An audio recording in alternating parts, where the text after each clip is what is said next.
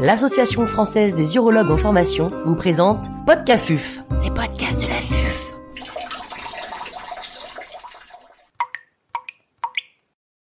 Chirurgie percutanée step by step.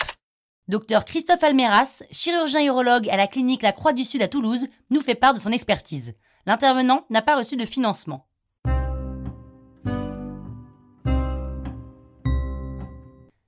Que faire en phase préopératoire? L'indication de la chirurgie percutanée repose sur des calculs volumineux de plus de 2 cm ou encore supérieurs à 1 cm calicelle inférieur selon les différentes recommandations. Elle pourra également intéresser les calculs inaccessibles à l'urétéroscopie souple ou en cas d'extraction optimale de nécessité, à savoir vis-à-vis de calculs infectieux, ou en cas de difficulté d'élimination spontanée des résidus, comme chez le tétraplégique. La planification du geste devrait se faire dans une structure adaptée, comprenant une radiologie interventionnelle possible sur place pour une éventuelle embolisation. C'est sur un scanner au mieux injecté qu'on pourra prévoir le geste, à savoir déterminer le matériel. On utilisera en effet une NLPC classique en cas de calcul de gros volume ou en cas de calcul infectieux pour favoriser l'extraction.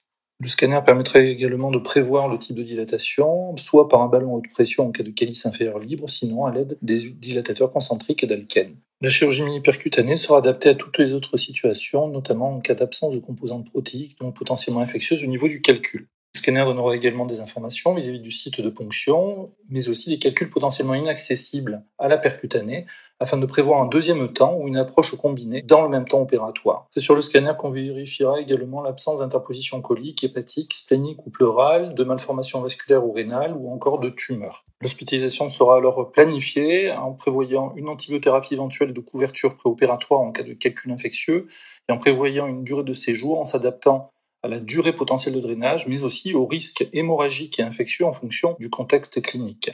C'est en préopératoire qu'il faudra expliquer également les risques encourus aux patients. Il s'agit d'un équivalent de traumatisme du rein avec un risque de transfusion, d'embolisation, de fistule artério-veineuse. Classiquement, lors de la NPC, il existe 7% de transfusion, 0,4% d'embolisation et la mini-percutanée permettrait une diminution de ce risque transfusionnel à 1,1%. Le risque infectieux est le plus grave avec une fièvre dans 10,8%, un sepsis dans 0,5% pouvant aboutir au décès. Les autres complications reposent essentiellement sur des fistules ou peu d'organes ou encore un urinum pouvant nécessiter la mise en place d'une sonde. Qu'est-ce que le bon geste chirurgical?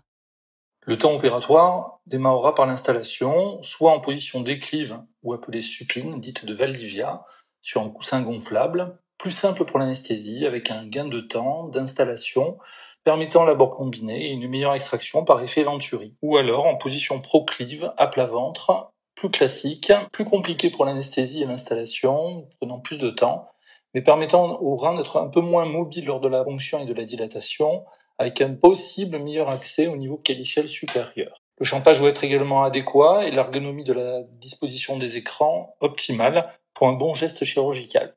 Le premier temps reposera sur la mise en place d'une sonde urétérale ou une urétéroscopie pour favoriser la dilatation rénale et la ponction. Cette ponction sera faite au mieux par l'urologue en sécurité sous double contrôle à la fois échographique et radiologique, même si de rares centres arrivent à s'en passer. L'échographie donnera une bonne idée de la profondeur du rein, de la disposition du calice et d'une potentielle interposition d'organes, mais sera parfois gênée par le calcul lui-même ou alors par la morphologie du patient. Sous radioscopie, elle se fait sur installation de produits de contraste par une sonde urétérale, avec une ponction presque à l'horizontale en cas de position supine. Il faut cependant penser à incliner l'arceau vers la tête du patient pour juger de l'axe antéro-postérieur et si l'aiguille apparaît au-dessus du calice, cela veut dire que la ponction est trop postérieure. Les Américains, eux, favorisaient la technique de ponction appelée bull eye en mettant la papille dans l'axe des rayons. Après avoir vérifié le bon reflux de liquide par l'aiguille, on mettra en place un guide qui se positionnera au mieux dans l'urotère, sinon dans le quai supérieur, mais en fait là où on peut, notamment en cas de calcul moulant le calice inférieur.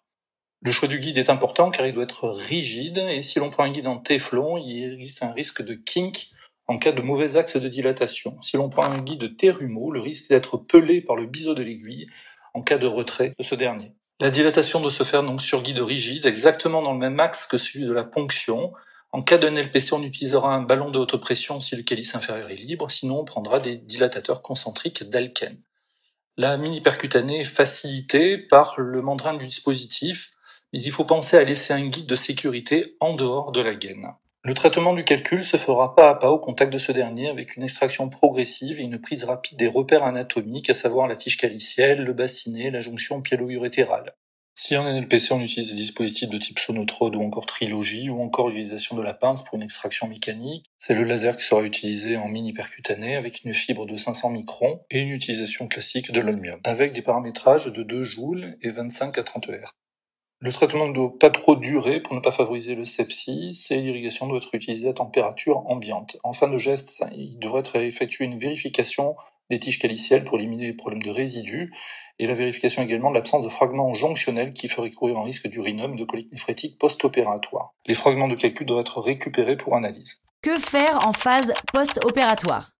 Le drainage post-opératoire sera en général assuré par une néphrostomie ainsi qu'une sonde urétérale et un tubeless est possible toutefois si le geste était rapide avec un excellent déroulement, sans contexte clinique pouvant favoriser un risque hémorragique ou infectieux.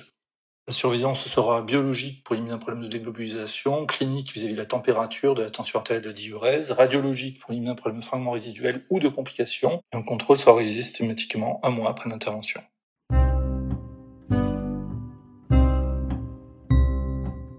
Grand merci au docteur Christophe Almeras pour ses conseils précieux.